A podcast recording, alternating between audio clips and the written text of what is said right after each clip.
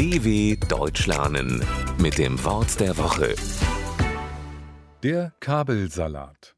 Eisbergsalat, Römersalat, Kabelsalat, Kopfsalat. Welcher Salat wohl am besten schmeckt? Einer davon schmeckt überhaupt nicht. Salate haben im Deutschen manchmal komische Namen. Der Eisbergsalat wächst nicht auf eisigen Bergen. Der Kopfsalat besteht nicht aus Köpfen. Der Römersalat wird nicht ausschließlich von Menschen aus der Hauptstadt Italiens gegessen. All diese Sorten klingen zwar merkwürdig, können aber bedenkenlos gegessen werden. Wem aber Kabelsalat angeboten wird, der sollte dieses Angebot entschieden ablehnen. Denn beim Kabelsalat handelt es sich um Stromkabel, die durcheinander geraten sind.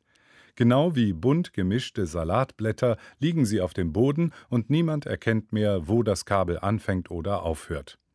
Warum man hier von Salat spricht und nicht von Kabelspaghetti?